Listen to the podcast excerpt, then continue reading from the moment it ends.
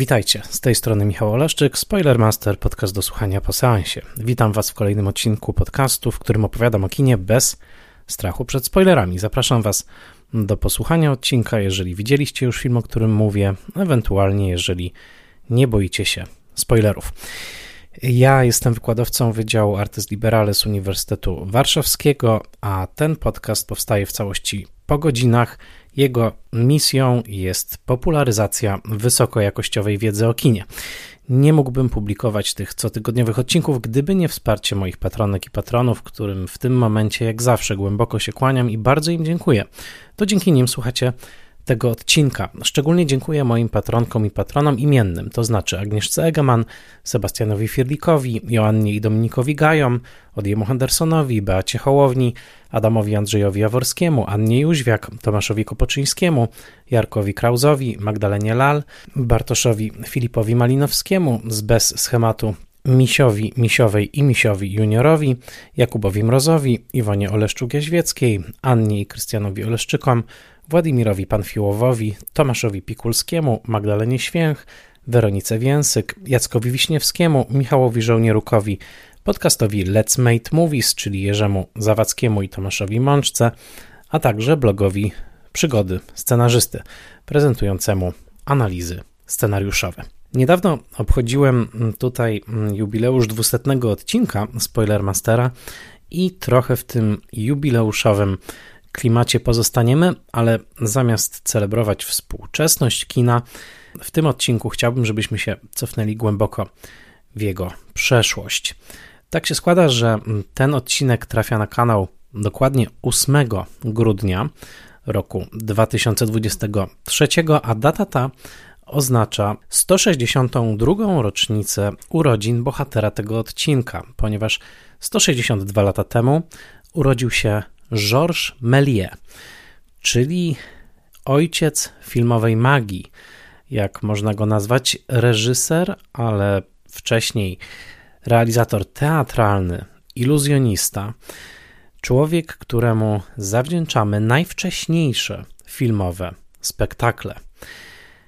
Historia kina umownie zaczyna się od braci Lumière, oczywiście pionierów ruchomych obrazów, ożywionej fotografii było wielu, ale przyjmuje się datę symboliczną 28 grudnia roku 1895 jako datę e, pierwszego publicznego i płatnego pokazu kinematografu e, braci Limier właśnie e, jako ową datę narodzin kinematografii. Tak się składa, że Georges Méliès najprawdopodobniej był albo na tym pokazie, albo na pokazie o dzień wcześniejszym, tak zwanym pokazie branżowym. Tutaj źródła się zdecydowanie różnią, natomiast zdecydowanie był jednym z pierwszych widzów e, kinematografu i jest tym twórcą, któremu zawdzięczamy rozwinięcie linii kina wiodącej prosto do wielkich spektakli. Może nawet jest linia, która prowadzi prosto od Georgesa Méliès, e, którego także będę nazwisko odmieniał w tym odcinku jako Georgesa Mélièsa, ponieważ tam e, na końcu występuje nieme w języku francuskim S, e, a tę linię można by doprowadzić aż do filmów Stevena Spielberga, czyli filmów opartych na magii, filmów opartych na triku, na efektach specjalnych, na chęci zadziwienia widza, zaczarowania go, przedstawienia czegoś, czego nie możemy spotkać w rzeczywistości i mm, co maszyneria kina może najpierw wyczarować, a następnie e, może naszym oczom przedstawić. E, pomyślałem sobie właśnie z okazji owego niedawnego 200 odcinka, że dobrze będzie wrócić do źródeł kina.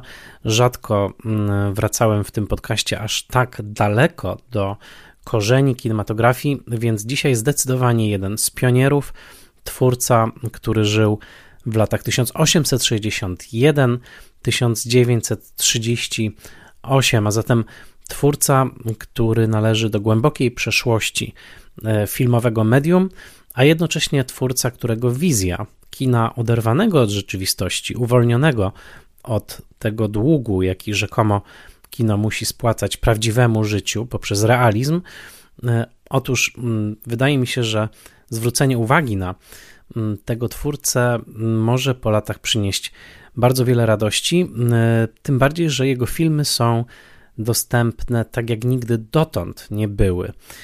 Przede wszystkim poprzez YouTube'a, ponieważ bardzo wiele z nich na tym YouTubie się znalazło i o ile kiedyś Georges Méliès to była bardziej domena filmografów e, albo ludzi z dostępem do bardzo rzadkich i e, niskonakładowych wydań DVD, tak teraz, jeżeli ktoś chciałby się zagłębić w świat Georgesa Méliès, może to jak najbardziej zrobić i nawet urządzić sobie takie popołudnie albo wieczór z jego e, naprawdę niezwykłymi filmami. A zatem w dzisiejszym a zatem w dzisiejszym Spoilermasterze wycieczka w przeszłość o troszkę większym zasięgu niż zazwyczaj.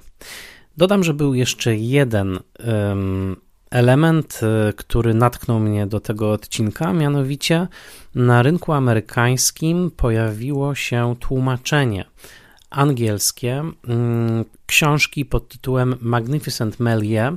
Po angielsku pełny tytuł brzmi The Authorized Biography.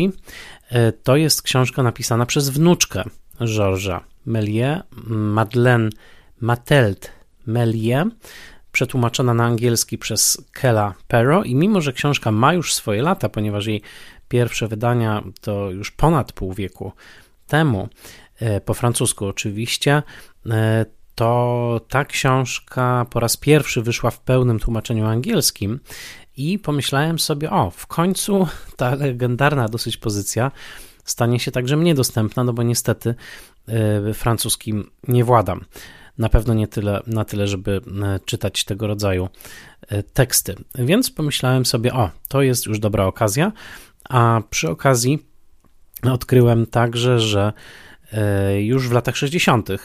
wnuczka także odwiedziła Polskę. Na stronie repozytorium cyfrowego możecie zobaczyć krótki wyimek z kroniki filmowej, bodajże z roku 1900. 1962, e, w którym widzimy wnuczkę i chyba profesora Jerzego Teplica, jak otwierają wystawę poświęconą e, Georgesowi Méliès.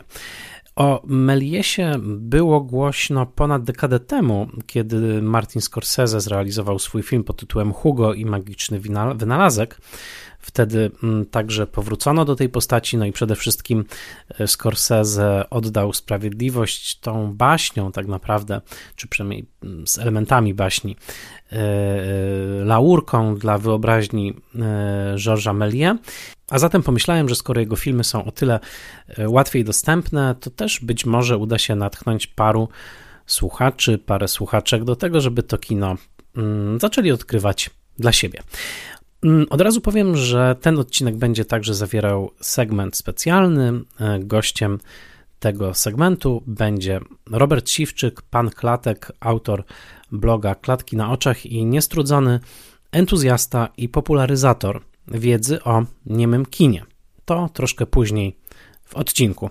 Dodam także, że ten odcinek jest naprawdę tylko wstępem do Georgesa Méliès. Ja nie jestem specjalistą od tego reżysera, dowiedziałem się bardzo dużo z książki Madeleine Matel Méliès, ale to nie jest tak, że oglądałem wszystkie dostępne filmy Méliès. Mm, to są e, około 200 filmów przetrwało, on w sumie zrobił 500 filmów. E, oczywiście niektóre z nich trwają po minucie albo po dwie minuty, ale mimo wszystko mm, ten odcinek nie jest nagrywany z pozycji specjalisty od tego konkretnego reżysera, raczej jest nagrywany z pozycji kogoś, kto dosyć późno w swojej filmoznawczej drodze naprawdę się zainteresował reżyserem, od którego w zasadzie często zaczyna się nauczanie historii kina, bo o ile o Lumierach mówi się jako o pionierach po prostu samego procesu e, filmowania i wyświetlania filmów, o tyle o Georgesu Méliès najczęściej mówi się właśnie jako o pionierze opowiadania historii poprzez środki filmowe. E, zazwyczaj dopowiada się oczywiście o je, um, informacje o jego ogromnym zadłużeniu w wyobraźni teatralnej, ale jednak y, nie ma kursu historii kina, który nie wspomniałby o Georgesu Méliès, a muszę powiedzieć, że do tej pory jakoś bardziej w jego biografię się nie zagłębiałem, więc ten odcinek e, pomyślany właśnie trochę urodzinowo, a trochę na jubileusz 200 odcinka Spoilermastera. Po prostu był dla mnie także okazją, żeby się douczyć i mam nadzieję, że jeszcze będę tę twórczość zgłębiał i że także Was zainspiruje do tego, żeby trochę tego pierwszego magika kina poznać. Od razu powiem, że ci z Was, którzy nie sięgną po książkę Madeleine Matelt-Melier, na pewno mogą sięgnąć do tomu Kino Nieme pod redakcją Tadeusza Lubelskiego, Rafała Syski i Iwony Sowińskiej. Tam jest duży rozdział o pionierach kina we Francji, właśnie autorstwa profesora Tadeusza Lubelskiego i jest tam cały duży podrozdział poświęcony właśnie George'owi Meliesowi. Wielkiej uprzejmości właśnie Roberta Siwczyka, już wspomnianego, zawdzięczam z kolei dostęp do książki A Trip to the Movies, Georges Méliès, Filmmaker and Magician, która została wydana wspólnymi siłami amerykańsko-włoskimi. E, dobrze, wyruszmy zatem w tą podróż. Mm, Georges Méliès najbardziej może Wam się kojarzyć z jednym pojedynczym obrazem. To obraz ludzkiej twarzy oblepionej ciastem, E, sfilmowanej w taki sposób, że symbolizuje i przedstawia tarczę księżyca. W ten księżyc, a właściwie w jego oko, wbija się rakieta kosmiczna. Rakieta z astronautami na pokładzie. Księżyc jest tym wyraźnie zirytowany, a kino dostaje jeden ze swoich ikonicznych obrazów fantazji, fantazji science fiction, e, ale i pewnego surrealizmu, E, połączenia baśni z ultranowoczesnością, jaką na pewno w roku 1902, kiedy powstała podróż na Księżyc, podróż kosmiczna musiała kojarzyć się z daleką, daleką przyszłością e, rozwoju naukowego. Otóż Podróż na Księżyc, czyli właśnie ów film zrealizowany w 1902 roku, sięgający po wątki i z Juliusza Werna i z H.G. Wellsa, twórcą tego filmu był Georges Méliès. Urodził się 8 grudnia 1861 roku w Paryżu jako syn niejakiego Jeana Louis Stanislasa Meliesa i Joanny Katrin Scheiring. To nazwisko pisze się notabene dokładnie jak nazwisko polskiej e, polityczki. I mm, dwa słowa o rodzicach. Jean-Louis Stanislas, czyli ojciec Meliesa, pochodził z mm, rodziny katolickiej, rolniczej, od pokoleń zakorzenionej w Chalabre u podnóża Pirenejów. Ojciec był z wykształcenia, a właściwie z przyuczenia, szewcem. Należał do cechu szewskiego, a żeby dostać się do owego cechu, adept musiał odbyć bardzo długie i bardzo wyczerpujące szkolenie, polegające m.in. na podróżowaniu z miasta do miasta i wykonywaniu obuwia pod okiem rozmaitych mistrzów rzemiosła w różnych francuskich ośrodkach. Ten proces był długi, ale zapewniał właśnie przynależność do owego cechu i e, Jean-Louis Stanislas, który wyszedł z tej wielopokoleniowej rolniczej rodziny, w przeciągu 40 lat swojego życia dorobił się bardzo dużych pieniędzy. W jaki sposób ta fortuna przyszła do niego właśnie jako do szewca? Otóż w pewnym momencie Jean-Louis Stanislas założył fabrykę obuwniczą w Paryżu. Założył ją razem ze swoją małżonką, właśnie matką przyszłego reżysera Georgesa Meliesa. Joanna Katrin Schering pochodziła z Holandii. Jej ojciec był oficjalnym szewcem na holenderskim dworze królewskim, a zatem można powiedzieć, że połączyły ich buty i faktycznie poznali się w fabryce butów w Paryżu, w której razem pracowali. E, tak się jednak złożyło, że zakochali się w sobie i postanowili nie tylko się pobrać, ale także założyli własną fabrykę obuwniczą. Ta fabryka rozwinęła się fantastycznie.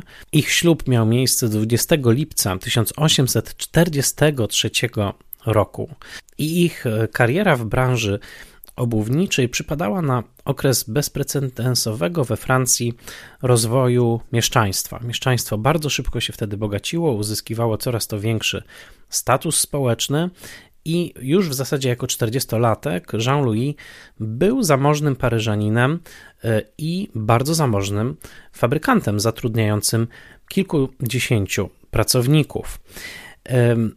Para miała najpierw dwóch synów, potem była długa przerwa i w 1861 roku, pod koniec tego roku, przychodzi na świat e, Marie-Georges Jean Méliès, jak brzmiało pełne imię i nazwisko późniejszego e, reżysera.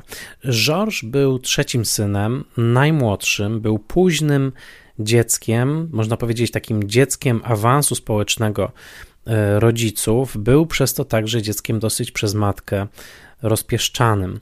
Było już to poczucie wtedy w rodzinie, że majątek jest w dużej mierze zabezpieczony, i także z tego powodu matka naciskała na to, żeby syn uzyskał maturę w jednym z prestiżowych paryskich liceów.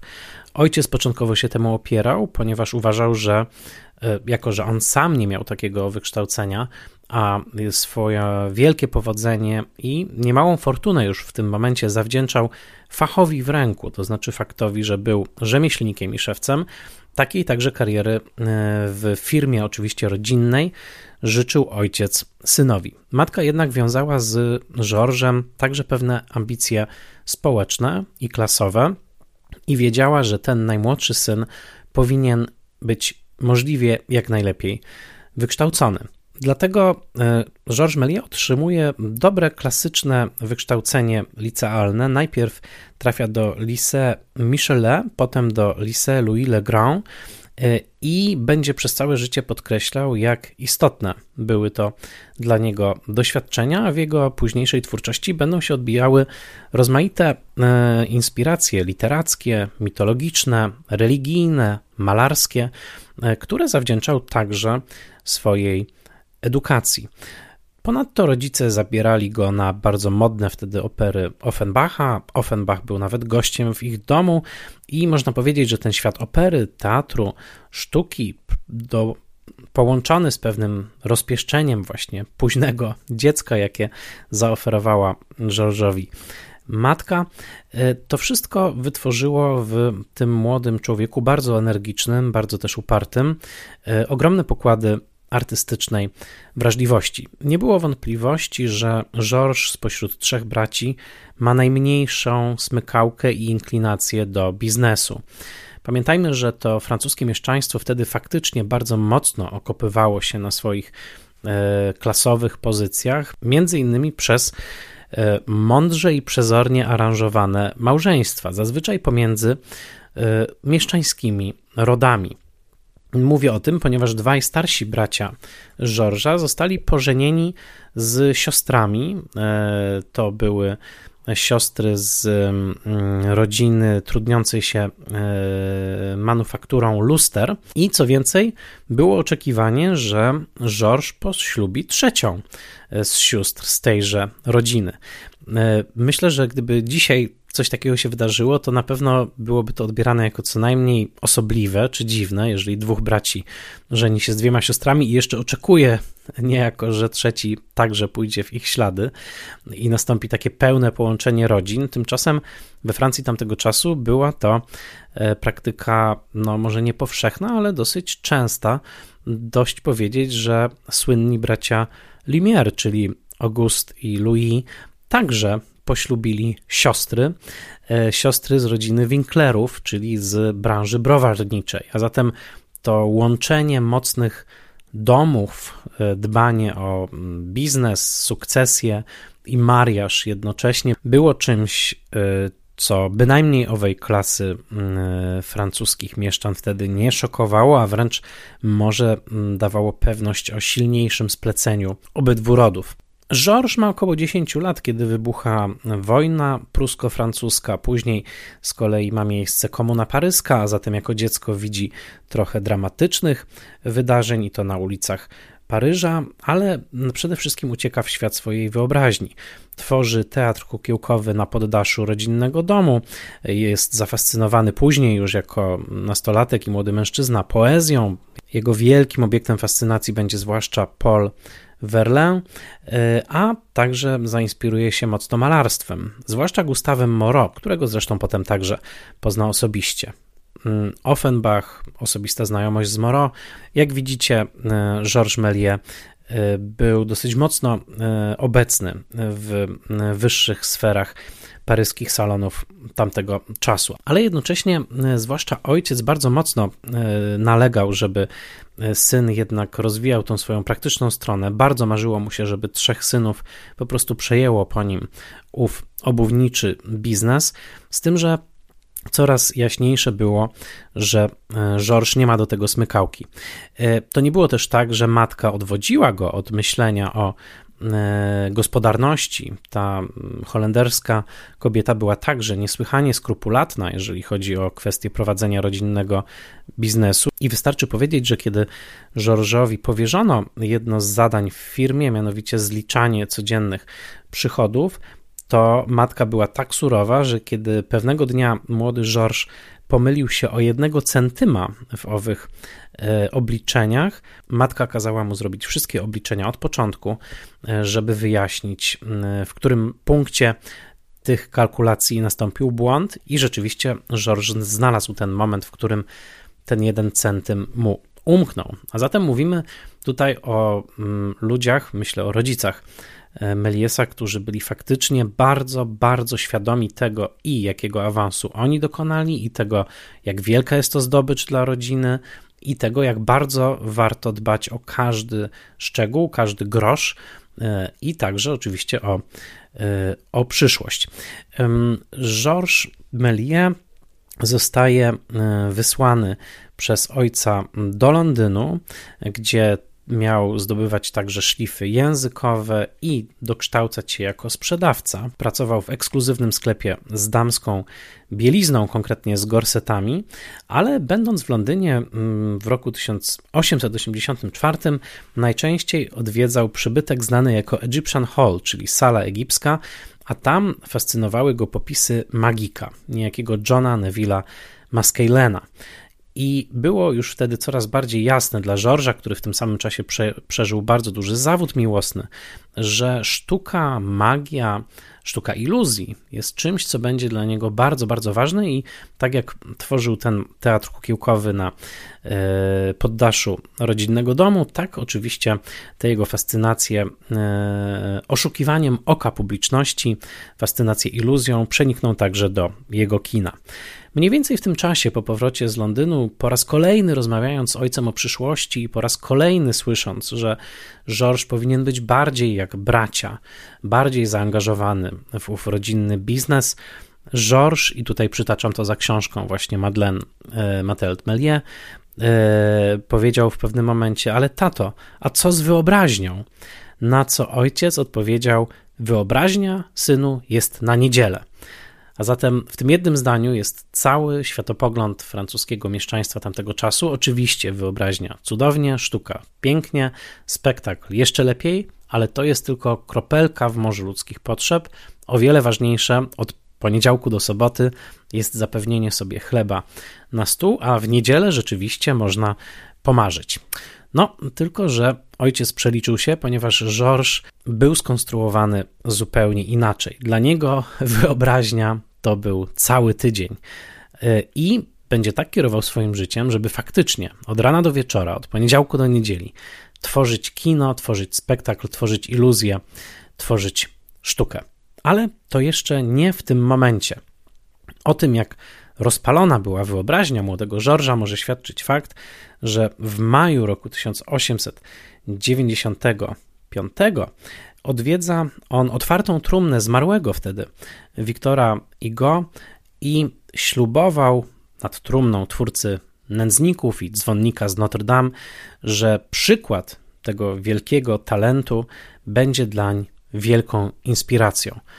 A zatem mówimy o człowieku o tak gorącym, poetyckim usposobieniu, że kiedy patrzył na najsłynniejszego powieściopisarza tamtego czasu, jak spoczywa w swojej trumnie, to już w jego umyśle gdzieś tam tlił się ten pomysł, że on poniesie ten kaganek wielkiej wizji elektryzującej Francuzów i nie tylko yy, dalej.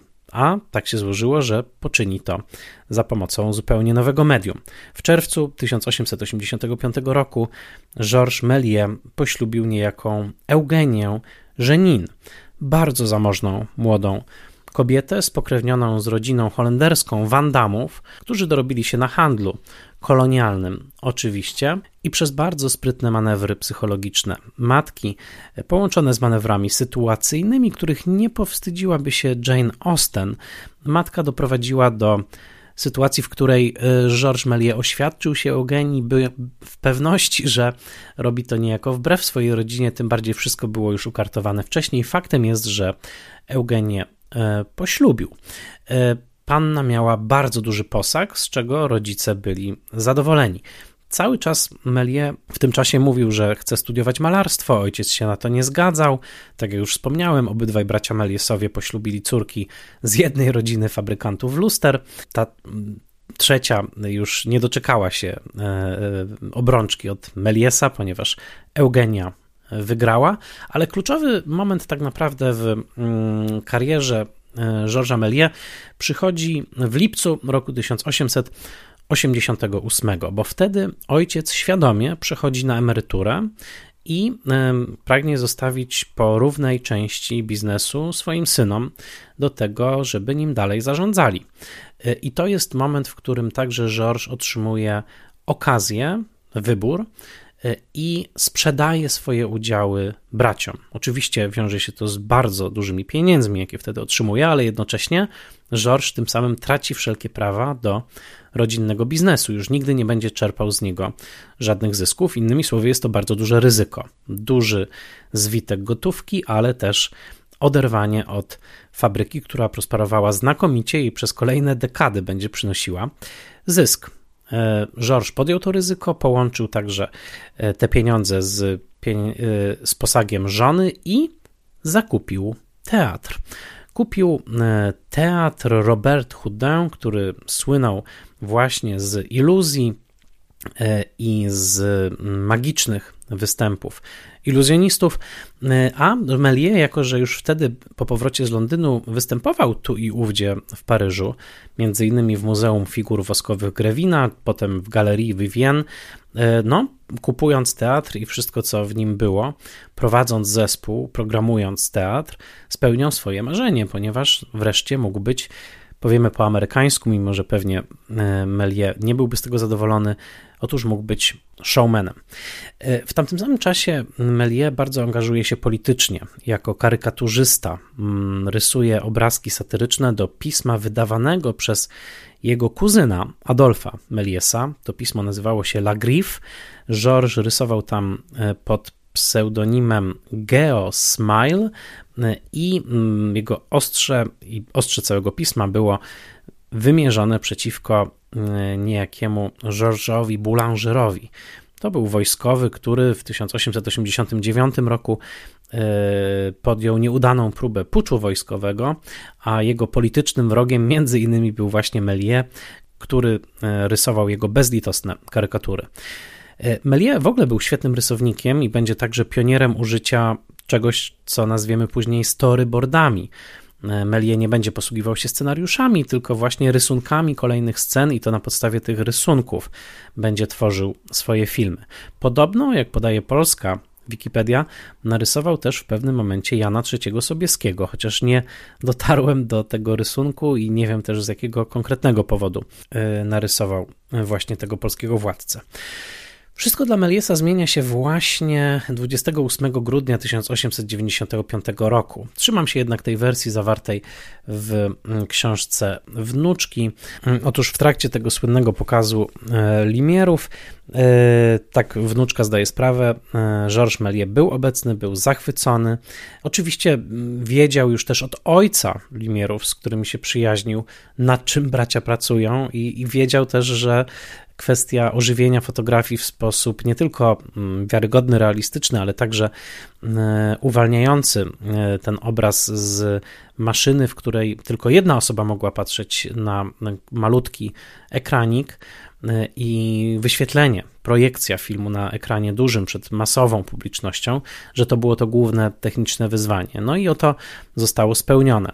Tego samego wieczora Melie zaproponował Limierom 10 tysięcy franków za ich wynalazek. Oni nie chcieli go sprzedać, mm, i to jest moment, w którym Melie zaczyna kombinować za radą swojej aktorki Jean Dalcy, która grała w e, teatrze Robert Houdin, a później także jego kochanki, e, jedzie do Londynu i tam kupuje animatograf, czyli wynalazek Roberta W. Pola, i przerabia go po swojemu z niejakim Lucienem Korstenem i Lucienem Rulosem.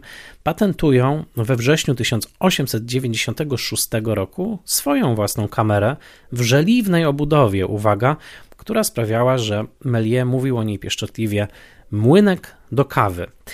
W tym samym 1896 roku e, powstaje Star Film Company, czyli wytwórnia Meliesa, która już tę nazwę zachowa do samego końca i nawet jak oglądacie niektóre filmy e, Georgesa Méliès, na przykład Królestwo Wróżek, to na łodzi, która e, wyrusza w podróż, widzicie logo i nazwę Star i to nie jest jedyny taki przypadek. Tym samym zaczyna się filmowa kariera Georgesa Méliès. 1896 to jego pierwszy film, nakręcony w maju e, pod tytułem Partia Kart. Jest to film realistyczny, można powiedzieć limierowski. Film po prostu ukazujący Meliesa i paru kolegów, jak grają w karty, ale w samym tylko 896 roku Georges Méliès realizuje 78 filmów. Wtedy także dzieje się coś, co jest apokryfem, legendą, mitem. Wydaje mi się też, że jest pewnym sensie wyssane z palca. Mianowicie Melie filmuje ruch uliczny na placu Opery w Paryżu. Na chwilę jego kamera się zacina i potem, kiedy Melie ogląda sfilmowany materiał, widzi, cytat, wóz zmieniający się w karawan i kobiety zmieniające się w mężczyzn. Ów przeskok kamery, pominięcie kilku klatek sprawiło, że rzeczywiście nastąpił skok i e, na ekranie nastąpiła zmiana. Nastąpiła cudowna przemiana jednego obiektu w drugi. Ale czy rzeczywiście Melie nie dążył do tego? Czy rzeczywiście był to szczęśliwy przypadek? Mówimy o człowieku, który wtedy już prowadził własny teatr, który występował jako iluzjonista, który wiedział wszystko o scenicznej iluzji. Więc wydaje mi się, że nie potrzebował takiego przypadku, tylko eksperymentował. Oczywiście to moja teza z możliwościami iluzji, jakie daje kamera. Ale przyjmijmy za dobrą monetę tę powtarzaną wiele razy wersję o błędzie mechanicznym. No, nawet jeżeli był to błąd mechaniczny, to sfilmować coś takiego z tym błędem to jedno, obejrzeć materiał to drugie, ale dostrzec potencjał poetycki w tym to jest coś zupełnie innego. Zobaczyć, że w tym błędzie może być metoda, że w tym błędzie może być piękno, to jest faktycznie coś zupełnie innego. I w tym przejawia się wielki impuls meliesowski. To znaczy, właśnie, jak zmienić kino w spektakl cudowny. Już w tym samym 1896 roku Méliès kręci film Zniknięcie damy w teatrze Robert Houdin, gdzie Jean Dalcy, dzięki trikowi optycznemu, znika z ekranu. Wspaniały efekt. We wrześniu tegoż roku Méliès zaczyna budować studio, atelier e, pod swoim domem w Montreuil. Jest to de facto szklarnia 13 na 6 metrów z przeszklonym sufitem, wyposażona także w specjalne pomieszczenia na rekwizyty, ale także w scenę z zapadnią. Zapadnia będzie jednym z ulubionych mechanizmów przeniesionych żywcem z teatru do kina przez Georgesa Méliès. W 1897 roku Méliès realizuje 52 filmy, w tym poprzednim 78 filmów. W 1897 sfilmował m.in. śpiewaka Paulusa czy Polusa i do tego potrzebował bardzo dużo sztucznego oświetlenia. Pobór mocy, jakiej potrzebowały owe reflektory, był tak duży, że licznik prądu w domostwie Meliesa stopił się z gorąca, ale występ został uwieczniony, a projekcjom tego śpiewającego Paulusa na ekranie towarzyszyły nierzadko śpiewy Paulusa z ekranu i w ten sposób, jak pisze wnuczka, Georges wynalazł nawet dubbing. 897 powstaje także Nawiedzony Zamek. Właściwie jak patrzę nawet dzisiaj na takie filmy w rodzaju właśnie Nawiedzony Dom, e, to przypominają mi się te e, zniknięcia, pojawienia się E, transformacje, jakie uskutecznia Melie w tamtym filmie. I 1898 rok ważna zmiana, ponieważ powstaje 27 filmów, a zatem mniej, ale za to, uwaga, są one ambitniejsze, stają się coraz dłuższe, a efekty w nich pokazywane to już nie są tylko właśnie przeskoki montażowe, e, zamieniające jeden obiekt w drugi. Pojawia się coś znacznie, znacznie więcej. To jest rok, w którym też mocno dywersyfikuje się oferta filmów Melie. Pamiętajmy także, że jest on biznesmenem jako producent i jego filmy są coraz chętniej kupowane i to nie tylko w Europie, ale także w Stanach Zjednoczonych, co będzie od pewnego momentu bardzo ważne. To jest rok, w którym kręci on swój pierwszy ważny film z gatunku, który można nazwać dokumentalnym. A właściwie przytoczmy tutaj całą mm, typologię filmów Georgesa Meliesa, jaką zaproponował Tadeusz Lubelski w swoim rozdziale. E, sketch iluzjonistyczny, feria, e, o tym jeszcze powiemy, baśń filmowa, film fantastyczno-naukowy, film przygodowy, epika historyczna, aktualności, aktualności rekonstruowane, dramat polityczny, dramat społeczny, melodramat, burleska, groteska, film taneczny, satyra polityczna, film erotyczny, film reklamowy, sceny zaczerpnięte z klasyki literackiej. Aż 20 różnych kategorii. Oczywiście dzisiaj o wszystkich nie powiemy, ale w 1898 roku, konkretnie 26 e, kwietnia, następuje premiera Meliesowskiego filmu, który na pewno można przyporządkować do owej kategorii aktualności rekonstruowanej. Mianowicie jest to historyczna rekonstrukcja zatonięcia okrętu USS Maine. To jest epizod z wojny amerykańsko-hiszpańskiej, która wtedy się toczyła, i co ciekawe, widzimy wrak statku pod wodą. Oczywiście jest to rekonstrukcja wyobrażonych poszukiwań nurków, jak Melie wsadził kamerę pod wodę w tamtym czasie.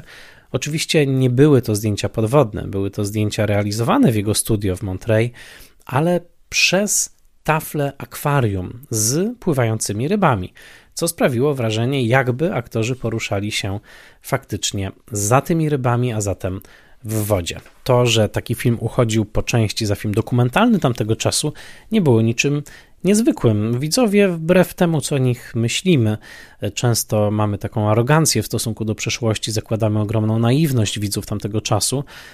Widzowie byli w dużej mierze świadomi sfingowanej natury tych obrazów. Często zresztą w programach dołączonych do projekcji były informacje o aktorach tam występujących, o mm, faktycznie o sztucznym charakterze produkcji, ale jednocześnie był to jedyny sposób, żeby nadać formę ruchomego obrazu właśnie aktualnym wydarzeniom. Więc także pamiętajmy, że to nie było tak, że widzowie tamtego czasu mieli do wyboru albo wejdę na YouTube'a i zobaczę live'a z wydarzenia, albo pójdę na rekonstrukcję Meliesa. Nie, no była tylko rekonstrukcja Meliesa i tyle. W tym samym roku powstaje też Sen Astronoma, Kuszenie Świętego Antoniego, bardzo ciekawy film, w którym to sam Melie gra świętego Antoniego, kuszonego przez kobiecą postać, przez jakąś taką obietnicę erotyzmu, i w tym filmie znajduje się bardzo uderzający obraz, ocierający się o bluźnierstwo, e, a jednocześnie oczywiście nawiązujący do ogromnej ilości religijnych opowieści o kuszeniu, mianowicie Chrystus na krzyżu zmienia się w piękną kobietę. E, I mm, tutaj przypomina się właśnie to wydarzenie wymyślone czy prawdziwe z placu opery, gdzie Melie mówił, że nagle za pomocą cięcia kobiety zmieniły się w mężczyzn. Tutaj też mamy podmianę, oczywiście w kontekście właśnie religijnego kuszenia. E, w tym samym roku 898 powstaje jeden z moich ulubionych wczesnych filmów Melie. To są cztery kłopotliwe głowy. Widzimy tam Georgesa Melie, który odrywa sobie głowę, kładzie ją na stoliku, wyrasta mu kolejna głowa, on kładzie tę głowę na kolejnym stoliku, tamte głowy wciąż żyją swoim życiem, gadają, ruszają się, po czym robi to po raz kolejny. I w końcu mamy na ekranie aż cztery kłopotliwe głowy. Jest to błysk, jest to krótki klip, jest to filmik krótszy niż wiele rolek, które dzisiaj się wrzuca na Instagrama, a jednocześnie jest to cud pomysłowości. Realizując ten skomplikowany trik, Melie z właściwym sobie geniuszem połączył techniki teatru, z którego wyrastał, z technikami kina, które wynajdywał z dnia na dzień. Mianowicie ów trik z człowiekiem bez głowy, który porusza się tak, jakby ją sobie przed chwilą oderwał, to jest trik polegający na użyciu czarnego aksamitu jako tła i e, nałożenia na głowę worka z czarnego aksamitu. E, przy odpowiednim oświetleniu czarny aksamit na głowie aktora zlewa się z czarnym aksamitem w tle, no i powstaje takie wrażenie, jakby faktycznie aktor nie miał głowy. Natomiast te kolejne głowy kładzione na stolikach, a to już bardziej filmowa sztuczka. Mianowicie wielokrotna ekspozycja, wielokrotne przepuszczanie przez kamerę tego samego e, paska taśmy filmowej. E, tutaj każdy milimetr był ważny, także każdy milimetr scenografii. Nic nie mogło się w tej scenografii zmieniać. Aktor musiał wiedzieć za każdym razem, w którym kawałku przestrzeni być. No i w ten sposób za każdym razem na taśmę filmową była dodawana kolejna warstwa, niejako obrazu, a z nią kolejna głowa. Po latach e, Buster Keaton w roku 1921 doprowadzi do barokowej perfekcji ten wizualny gag w swoim filmie The Playhouse. W 1899 roku wybitny polityczny film Melie, czyli sprawa Dreyfusa, komentarz do najbardziej gorącej sprawy tamtych lat e, we Francji, ale także liczne reklamy. Mm, Melie realizuje filmowe reklamy, to też jest jedna z jego pionierskich działalności, między innymi reklamę musztardy, e, ale także e, mleka w proszku dla dzieci i wielu, wielu innych produktów. Natomiast w 1899 roku powstaje chyba najważniejszy z tych wczesnych filmów. Film, który faktycznie wskazuje istotę kina Meliesowskiego i który jednocześnie zwiastuje jego chęć rozwoju, e, rozwinięcia dłuższej formy i formy bardziej spektakularnej. To jest Kopciuszek. Wedle Charlesa Perrault około 6 minut, ponad 30 aktorów. Bleuette Bernon jako Kopciuszek, wcześniej muzą Melie była Jean Dancy, teraz już to się zmienia, to jest zresztą także jego kolejna wybranka serca, małżeństwo z Eugenią wciąż trwa. I tutaj no, jest to feria także barw, ponieważ film jest ręcznie kolorowany i jest sporo filmów Melie, które były ręcznie, klatka po klatce kolorowane. Jest to feria barw i wyobraźni, mm, a sam Melie wciera się w postać mężczyzny e, zegara. E, Kopciuszek był wielkim sukcesem w USA, a ponieważ w USA w tamtym czasie całą branżą filmową chciał władać jeden człowiek, e, jakkolwiek wydaje się to absurdalne, to taka ambicja jednak w nim była, mianowicie Thomas Edison, e, Kopciuszek był także sygnałem niepokojącym dla Edisona, że oto w Europie powstają filmy, które są nawet bardziej czarowne i mogą być bardziej popularne wśród amerykańskich widzów. To będzie mniej więcej ten czas, kiedy e, pracujący dla Edisona Edwin Porter będzie się starał prześcignąć Melie, e, między innymi realizując troszkę później film Jakub i Fasola Olbrzymka. Mm, ale mm, nie zapędzajmy się, bo to jeszcze nie jest ta największa konfrontacja Meliesa z Ameryką.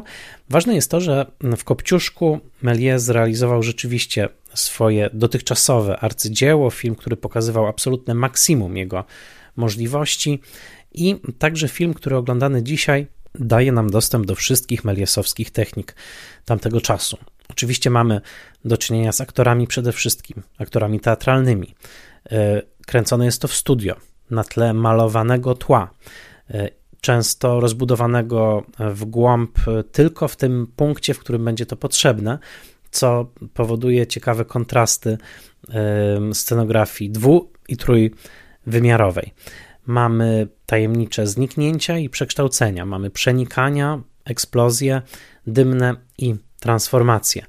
Mamy w końcu coraz to odważniejsze efekty oparte na zbliżaniu kamery do obiektu lub jego oddalaniu, tak że wydaje się on po odpowiednim montażu rosnąć na naszych oczach. Jak przypomnicie sobie ten słynny księżyc z podróży na księżyc, to przecież on właśnie w taki sposób na naszych oczach rośnie. To jest czas, kiedy Francja bardzo mocno e, zaznacza się na mapie kulturalnej świata. W roku 900 następuje słynna wystawa światowa w Paryżu. To wtedy jest odsłonięta iluminowana wieża Eiffla, a Georges Méliès staje na czele Rady Wydawców Filmowych. mm, czyli takiego konsorcjum, które miało na celu ochronę praw autorskich, tak naprawdę, także w zdarzeniu z patentowymi wojnami nieuczciwego Edisona w Stanach Zjednoczonych.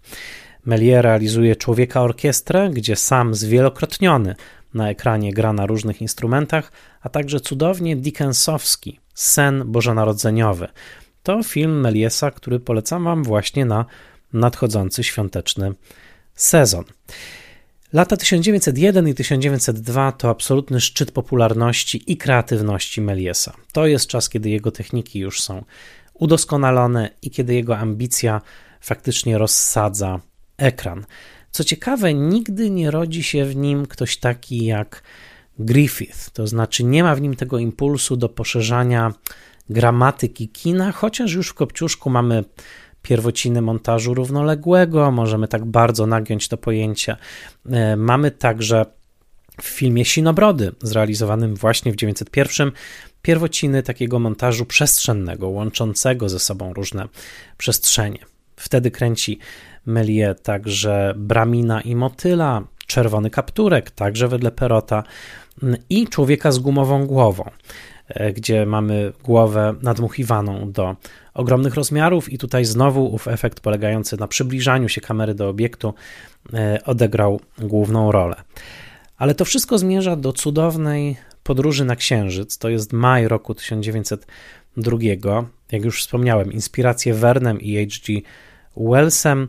E, Bluet Bernon gra Febę na Księżycu, zrzucającą śnieg na przybyszów e, z Ziemi, którzy pod przewodnictwem niejakiego profesora Barbenfui postanawiają zdobyć Księżyc.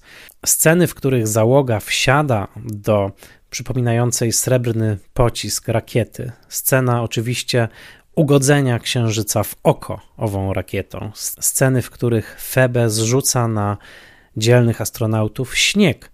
To są sceny absolutnie magiczne, później powtarzane zresztą w wideoklipach, przywoływane przez takich twórców jak Terry Gilliam, moim zdaniem trochę też Wes Anderson zawdzięcza Meliesowi, ale oczywiście e, chociażby w teledysku do Heaven for Everyone Queen, czy później Smashing Pumpkins Tonight Tonight były, to były teksty kultury popularnej bardzo silnie Meliesem zainspirowane i mam wrażenie, że te obrazy z podróży na Księżyc powracają e, już przetworzone na tyle sposobów, że czasami ich odbiorcy współcześni nawet nie wiedzą skąd one, e, skąd one pochodzą.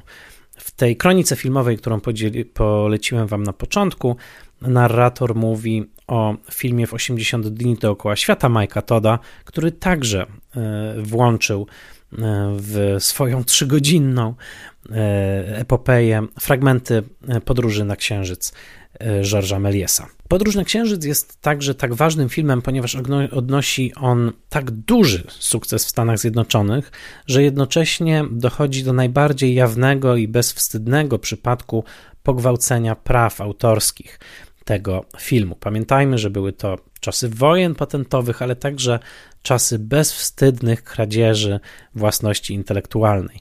Nie było internetu, nie było szybkiego informowania, kopiowanie filmów, e, przebijanie napisów, e, nadrukowywanie napisów jednego producenta na film innego producenta to były rzeczy bardzo powszechne, a zwłaszcza na linii Europa-Stany Zjednoczone, bo jednak Atlantyk jest dosyć szeroki, wieści podróżują wtedy wolniej raczej niż szybciej. No ale te wieści o tym, jak bardzo został oskubany w Stanach poprzez piractwo e, Georges Méliès na podróży na Księżyc sprawiły, że postanowił on działać. I to właśnie pogwałcenie tych praw w Stanach powoduje, że George wysyła swojego starszego brata, Gastona, do USA i on tam ma siedzieć w Nowym Jorku i pilnować interesów film, firmy Starfilm. Tutaj malutka dygresja, bo moim zdaniem jest tutaj temat na jakiś świetny film i sam sobie się dziwię, ale wydaje mi się, że to jest świetny film dla takiego reżysera jak na przykład Damien Chazelle, który w Babilonie pokazał, jak bardzo interesują go początki kina wczesnego, no to ta historia Gastona Meliesa, czyli tego drugiego brata e, e, Melie, który podróżuje do Stanów i najpierw zakłada to nowojorskie biuro, ale potem zakłada studio filmowe w San Antonio w Teksasie, gdzie kręci westerny. Ta firma nazywa się American Wild West Productions. E, a koniec końców podróżuje z kamerą po Pacyfiku, kręcąc filmy dokumentalne. E, powraca do Paryża bez grosza przy duszy i już nigdy się nie odzywa do brata, właściwie brat nie odzywa się do niego, ponieważ są, jest taka zaszłość między nimi, bo Georges wysłał go, żeby pilnował interesu, a nie żeby wydał każdego centa. E, no to to jest jakaś historia naprawdę niebywała. Ten Francuz w Stanach kręcący westerny pośrodku Teksasu z bratem magikiem w Paryżu Myślę, że byłby z tego całkiem niezły e, niezły scenariusz. E, w 1902 roku także Melie kręci swoją najlepszą, najsłynniejszą, sfingowaną, e, tak zwaną aktualité, czyli właśnie kronikę. Mianowicie to jest film Koronacja Edwarda VII. No, królowa Wiktoria panowała 64 lata, zmarła i mm, oczekiwano na koronację Edwarda VII. Melie dostał zamówienie na zrobienie filmu e, przedstawiającego ową koronację. Oczywiście nie było mowy o kręceniu w Westminsterze, po prostu nie było takich świateł, które by e, umożliwiły taką realizację, więc e, Melie pojechał na dokumentację do Westminsteru, pomierzył, popatrzył, narysował, po czym odtworzył przyszłą koronację, ponieważ film był kręcony przed faktyczną koronacją, z aktorem amatorem, którego znalazł na ulicy. Był to pomocnik Pracza, e, który zagrał Edwarda VII. Przynajmniej na jeden dzień Pracz był królem.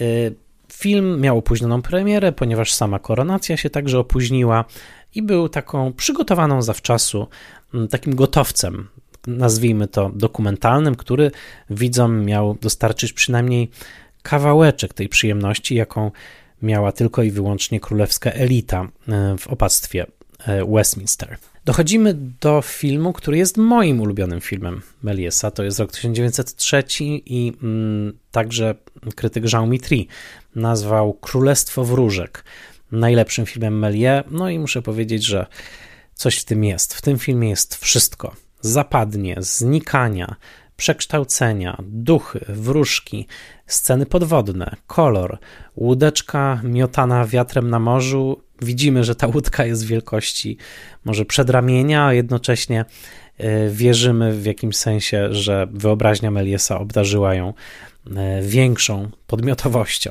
E, Królestwo Wróżek jest cudowne, trwa 16 minut i pokazuje Meliesa naprawdę jako kogoś, kto przede wszystkim chciał, żeby jego filmy były feriami, czyli takimi rogami wizualnych obfitości.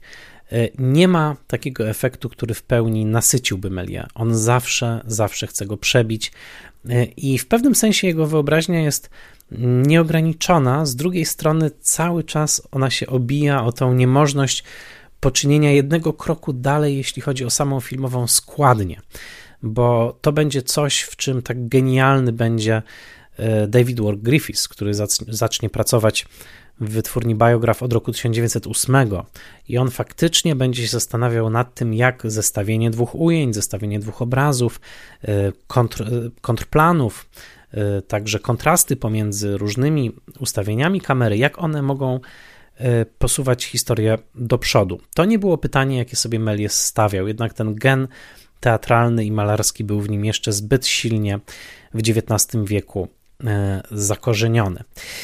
904 e, rok, niemożliwa podróż, jeszcze bardziej spektakularna i kolorowa wersja podróży na Księżyc z pięknym, wieloramiennym, żółtym słońcem w miejsce tamtego jednookiego księżyca. Ale tutaj zaczynają się już problemy. Melie bardzo długo kultywował niezależność jako producent. Odrzucał różne oferty współpracy, partnerstwa.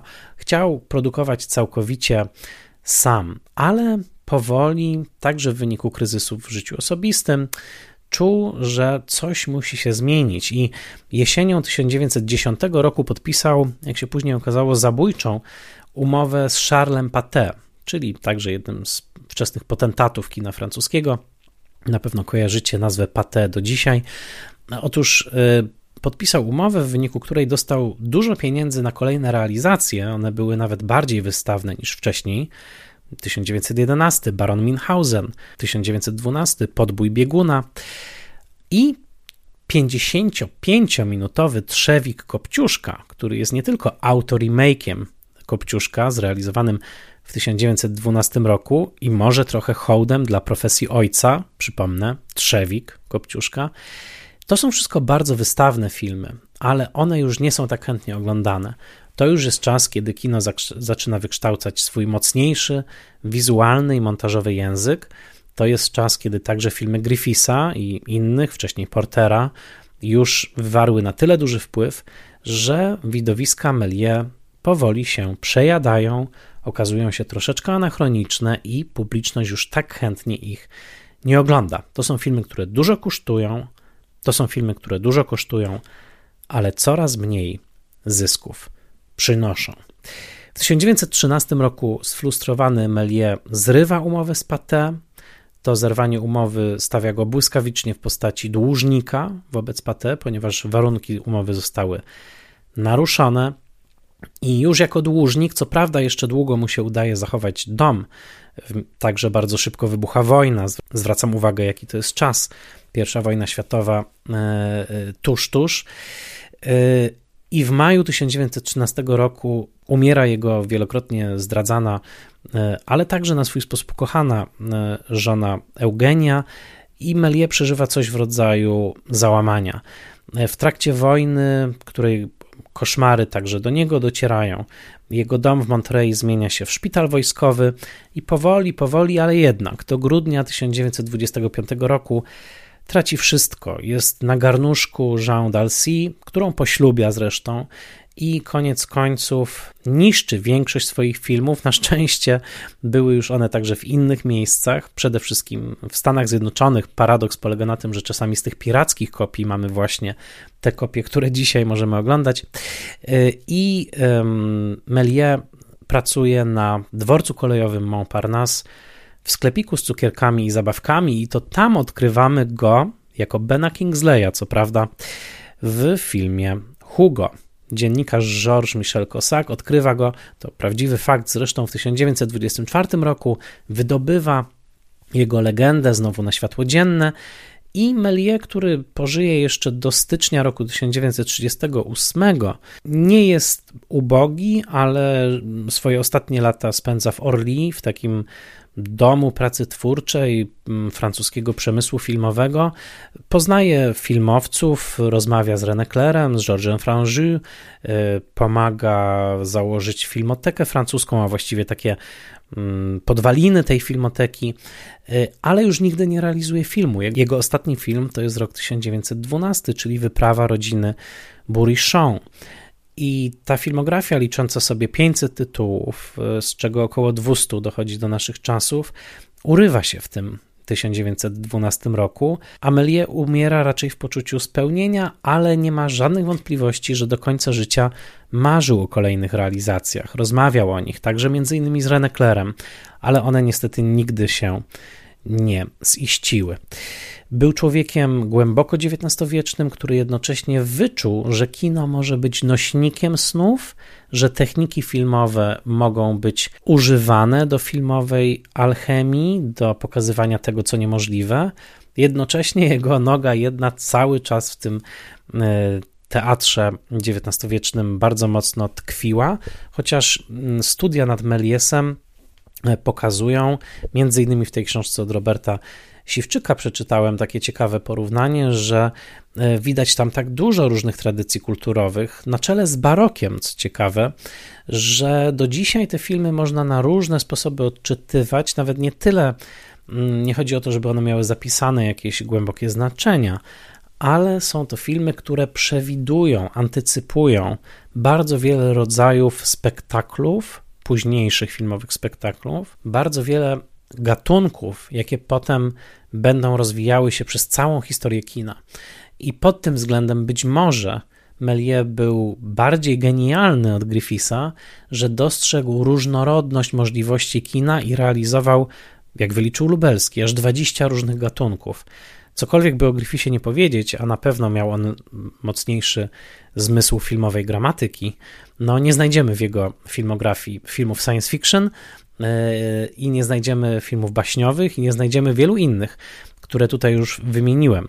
Więc to jest także wielkie dziedzictwo Melie, mianowicie ukazanie, unaocznienie ogromnych, różnorodnych możliwości kina, tego, że ono może rozwijać się w różnych kierunkach jednocześnie. I to nawet jeżeli włączycie taką playlistę filmów Melie na y, YouTubie, to właśnie o tym się przekonacie, jak różne są te filmy, przy czym rzeczywiście chyba najwięcej radości do teraz sprawiają te filmy mm, oparte na e, efektach specjalnych i filmowej magii. Jak już wspomniałem, e, to są filmy, które potem będą przywoływane w popkulturze. Karel Zeman, e, twórca czechosłowacki, Karel Zeman, czeski twórca, Terry Gilliam, Martin Scorsese, dla mnie jak najbardziej Wes Anderson, ale także słuchowiska radiowe. W Polsce niestety nie, nie słuchałem tego, ale bardzo bym chciał. E, słuchowisko Moniki Milewskiej pod tytułem Podróż na Księżyc w reżyserii Anny Wieczór Bluszcz obsadzało Jana Englerta jako Georgesa Meliesa. Może kiedyś uda mi się tego słuchowiska posłuchać. Georges Méliès spoczywa na e, cmentarzu Père Lachaise. E, jego filmy są żywe do dzisiaj. Mam nadzieję, że ten odcinek Was trochę zachęci do tego, żeby tą twórczość jeszcze lepiej poznać. A teraz oddaję głos Robertowi Siwczykowi. Hej Michale, dziękuję Ci serdecznie za zaproszenie do e, Twojego odcinka. Jest to poniekąd spełnienie moich marzeń, a już w ogóle ten temat jest mi bardzo bliski. Jeśli jest jakaś definicja e, filmowego kocyka e, dla mnie, e, jest to właśnie kino Meliesa. I bardzo lubię sobie czasem włączyć te filmy, nieważne jakie, jakiekolwiek dokładnie wiem, czego się spodziewać. I bardzo sobie to, ten, te filmy cenię, ale też przez to trudno mi wyznaczyć jeden konkretny film, który bardzo lubię Mm, bo one trochę mi się, y, nie ukrywam, zlewają w jeden. Musiałbym sobie je y, y, powtórzyć jeden po drugim. Są do siebie bardzo podobne, przez co trochę jak kocyk, czasem po prostu jest w nim za ciepło i przestaje być komfortowo, czasem potrzebuję ten kocyk ściągnąć i wyjść, czy poszerzyć swoją strefę komfortu i obejrzeć coś innego. Natomiast jest to bardzo przyjemne kino, trochę pozbawione ma taki mały potencjał, niski potencjał do wywoływania kłótni, tak, tak mi się wydaje. Oczywiście mm, e, e, przewijają się tam jakieś, to jest produkt swoich czasów, więc przewijają się tam kwestie e, społeczne i, i polityczne. E, na marginesie kibicowałem księżycanom oczywiście. Natomiast wydaje mi się, że to jest ta kwestia, która to, jest, to, są takie filmy, które mogą na przykład być y, oglądane przez rodzinę i, i będą jakąś tam pełniły funkcję jakiegoś takiego spoiwa e, wewnątrz, e, wewnątrz rodzin. Dlatego wydaje mi się, że są to idealne filmy na święta. I fakt, że y, Poza tym, że mamy rocznicę urodzin Meliesa i z tej okazji publikujesz e, swój, e, swój odcinek, no wydaje mi się, że również to jest idealny moment też na przypomnienie tego, kim Melies był i przypomnienie jego twórczości właśnie przy okazji świąt, ponieważ są to filmy właśnie takie bardzo przy, przyjemne w odbiorze i również znajduje to swoje odbicie w polskiej prasie. Kiedy zaproponowałeś mi nagranie swojej części i poprosiłeś o to, żeby opowiedzieć trochę, jak Melies był odbierany w prasie, to w pierwszej chwili tak intuicyjnie jakoś pomyślałem, że chodzi o e, recepcję w trakcie e, premier filmów, czy w trakcie pokazów. No i tak sobie pomyślałem, no trudno się wylosowało. Przełom wieków, albo w ogóle te lata do 1908 roku mniej więcej, to jest ten czas e, kin woźnych, jarmarków. Bardzo trudno było o to, żeby była, była tam jakaś recepcja. Natomiast były afisze, mm, były, były anonse w prasie, jakieś pojedyncze i tutaj jest, pojawia się kolejny problem. Bardzo często te filmy były wyświetlane pod innymi tytułami, co też sprawiało problem, albo w ogóle tytułów się nie tytuły się nie pojawiały, a już w ogóle mm, nie mówiąc o nazwisku reżysera. Więc to nastręcza kolejny problem. Innym problemem jest, że badania jakiejś publiczności, ankiety zaczęto robić e, u nas dopiero, czy na ziemiach polskich dopiero w 1913 roku, więc to jest kolejny problem, co ludzie tak naprawdę lubili oglądać, ale jesteśmy w stanie się domyślić gdzieś na podstawie repertuaru. No i był to właśnie repertuar powracający.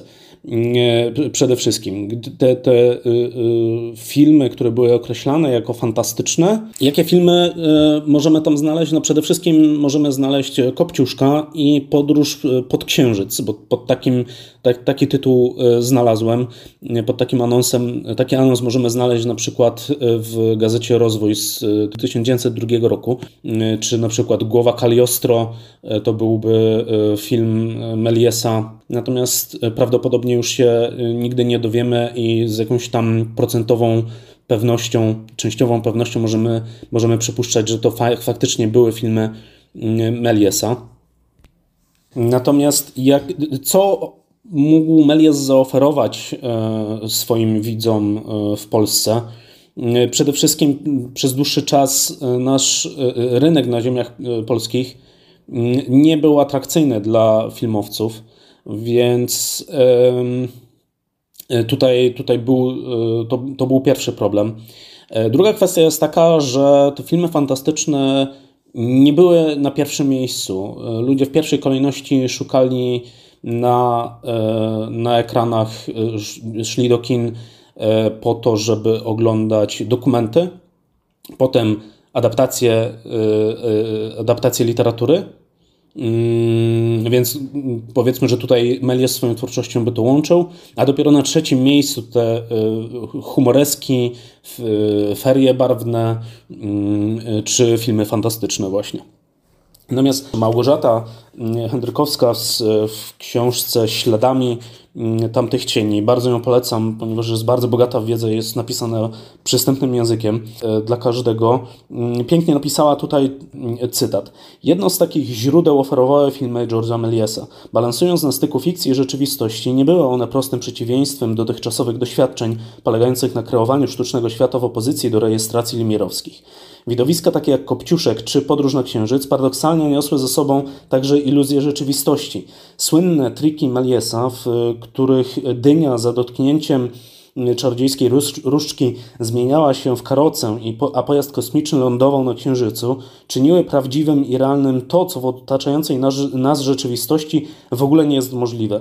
Jego filmy, mimo całej fantastyczności, wywoływały wrażenie, iż to, co przedstawiają, ma status realności. Mm, e, fantastyka w filmach Meliesa zachwycała nie tylko dlatego, że twórca pokazywał rzeczy przekraczające ludzkie doświadczenie i życiowe prawdopodobieństwo, lecz także, że pokazywał je w taki sposób, który nadawał im status realności, prawdopodobieństwa, wprowadzał je w naszą codzienność na równych prawach z elementami czerpanymi e, z rzeczywistości. Inną kwestią jest ta słynna jarmarczność e, kina. W tej samej książce e, możemy przeczytać taki akapit. W filmach Georgesa Melie przyzwyczaliliśmy się dziś widzieć coś pośredniego między fantastyczną baśnią a udoskonalonym gabinetem iluzji. Czy słusznie jednak, czy istotnie Melie zapetował widza jedynie trykami filmowymi, a jego zamiłowanie do Juliusza Werna i e, Herberta Wellsa czy istotnie podyktowane było przede wszystkim miło miłością wykorzystania na takim materiale najbardziej niespodziewanych sztuczek filmowych. Może na 20 tysięcy mil podmorskiej żeglugi, zdobycie bieguna, podróż dookoła świata należałoby spojrzeć nieco inaczej, jako na swoisty dokument epoki. E, podróż na Księżyc, e, tunel pod kanałem La Manche, są filmami, które doskonale współbrzmią nie tylko z eksplozją wynalazków, z wiarą w nieograniczony postęp, w możliwości ludzkiej wiedzy, ale także z konkretnymi projektami ówczesnych inżynierów i techników. E, dotyczy to zresztą nie tylko futurologicznych e, filmów Meliesa, w jednym z naj, najbardziej irrealnych i baśniowych obrazów, Królestwo Wróżek, bohaterowie poruszają się w zaświatach samochodem, a diabła wzywają przez telefon. Natomiast jak to się przedstawiało w e, polskiej prasie? Na przykład e, w magazynie Świat z 1000 1908 roku, numer 35, w artykule Za kulisami kinematografu. Méliès jest określany jak, jako koło napędowe e, przemysłu filmowego, ale już z kolei w tygodniku ilustrowanym e, z tego samego roku, numer 17, wydźwięk tego artykułu jest taki, że przydałoby się już zacząć odchodzić od kinoatrakcyjnych filmów, czyli filmów z pretekstową fabułą, e, tylko zacząć tworzyć filmy bardziej skupione na narracji. W 1932 roku, 4 e, lutego, w gazecie Piąta Rano, który był, bezpartyjny, który był określony jako bezpartyjny dziennik żydowski, mm, e, można było przeczytać przedruk wywiadu z Melie, który jest e, dumny ze swoich dokonań, mimo tego, że mm, pracuje w, po 15 godzin dziennie w sklepie z cukierkami. Takimi czołowymi redaktorami, którzy y, byli głównymi promotorami y, y, twórczości Melie w, Polsce, byli Jerzy Teplic i Aleksander Jackiewicz. I szczególnie wydaje mi się tutaj, z tego co się doszukałem, to szczególnie ten drugi wydaje mi się tutaj głównym takim Mm, propagador, propagadorem jego, e, jego myśli i jego wrażliwości. Napisał e, w odstępie co drugi numer, mm, co drugi numer filmu, konkretnie 20, 24, 26 z 83 roku, mm, cykl artykułów na temat Meliesa, które kolejno było zatytułowane Marcel i Proust Melie pracuje i Mephisto z Teatru Iluzji. Natomiast moimi ulubionymi jakimś takim, mógłbym to nazwać jakimś trendem, e, który często nie tylko w kontekście Meliesa można było, e, można było dostrzec, natomiast są to takie artykuły, które są e, fantazją na temat spotkania danego reżysera. No i na przykład mamy tutaj taki artykuł podpisany przez A. Bukold. To jest wywiad z Sputnikiem. I jest to e, e, wywiad z roku 57, z 1 grudnia. No i tutaj e, akapit na temat twórczości Meliesa brzmi tak. Debiutowałem w roli mego starszego brata Księżyca już w 1898 roku w rysunkowym filmie Georges Meliesa pod tytułem Mm, metrowy księżyc. E, rzecz e, oczywista, że pierwsza próba w założeniu swym okazała się dość naiwna. Dopiero moja następna rola w 1902 roku w filmie Podróż na Księżyc okazuje się przebojem o światowym rozgłosie. Melie w sposób bardzo zręczny umiał wmontować zdjęcia z rysunkami mego oblicza i nadać całemu filmowi pewne cechy prawdopodobieństwa. E, jednak o zabarwieniu satyrycznym. Całość o długości 260 metrów oparta została na powieści opowieści Werna Podróż na Księżyc.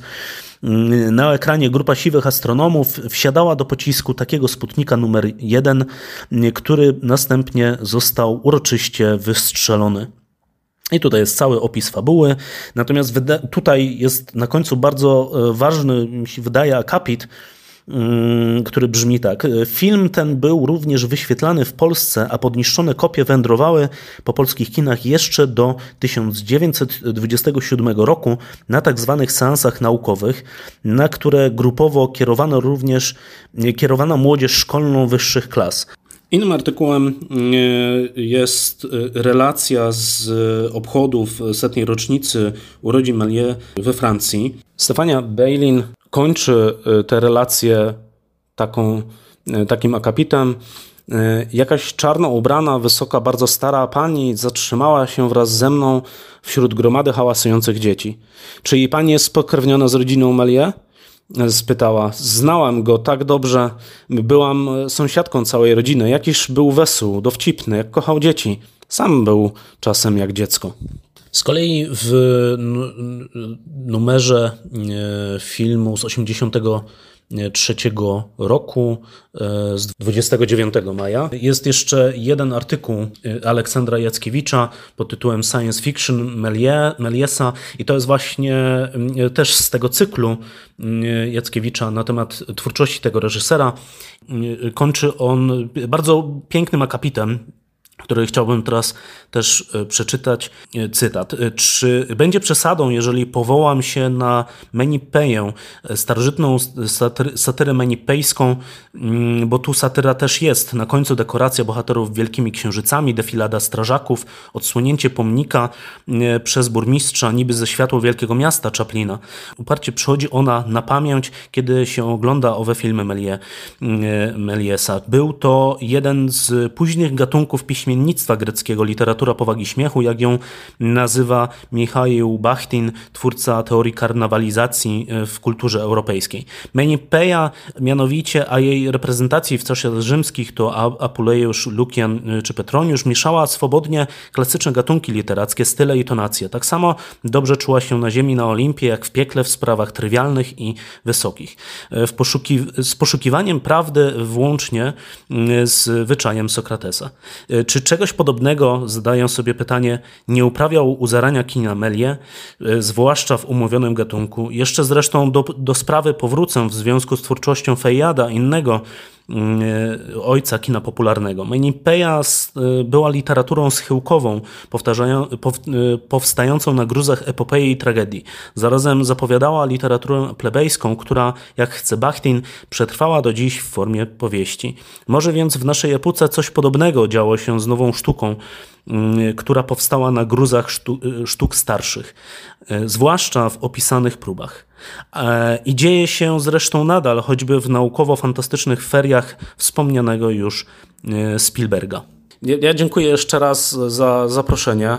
E, jest mi niezmiernie miło, że mogłem akurat w tym temacie się wypowiedzieć i mam nadzieję do, do usłyszenia. Dzięki jeszcze raz i miłego, miłych, miłych powrotów do kina Melie.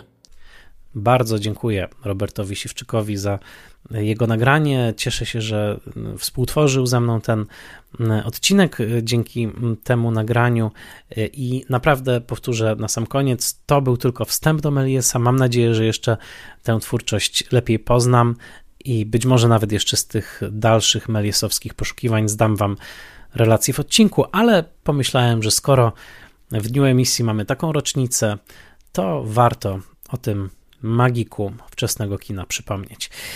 Bardzo Wam dziękuję. Dziękuję wszystkim patronkom i patronom, dzięki którym wysłuchaliście tego odcinka. No i cóż, kolejny Spoiler Master już za tydzień.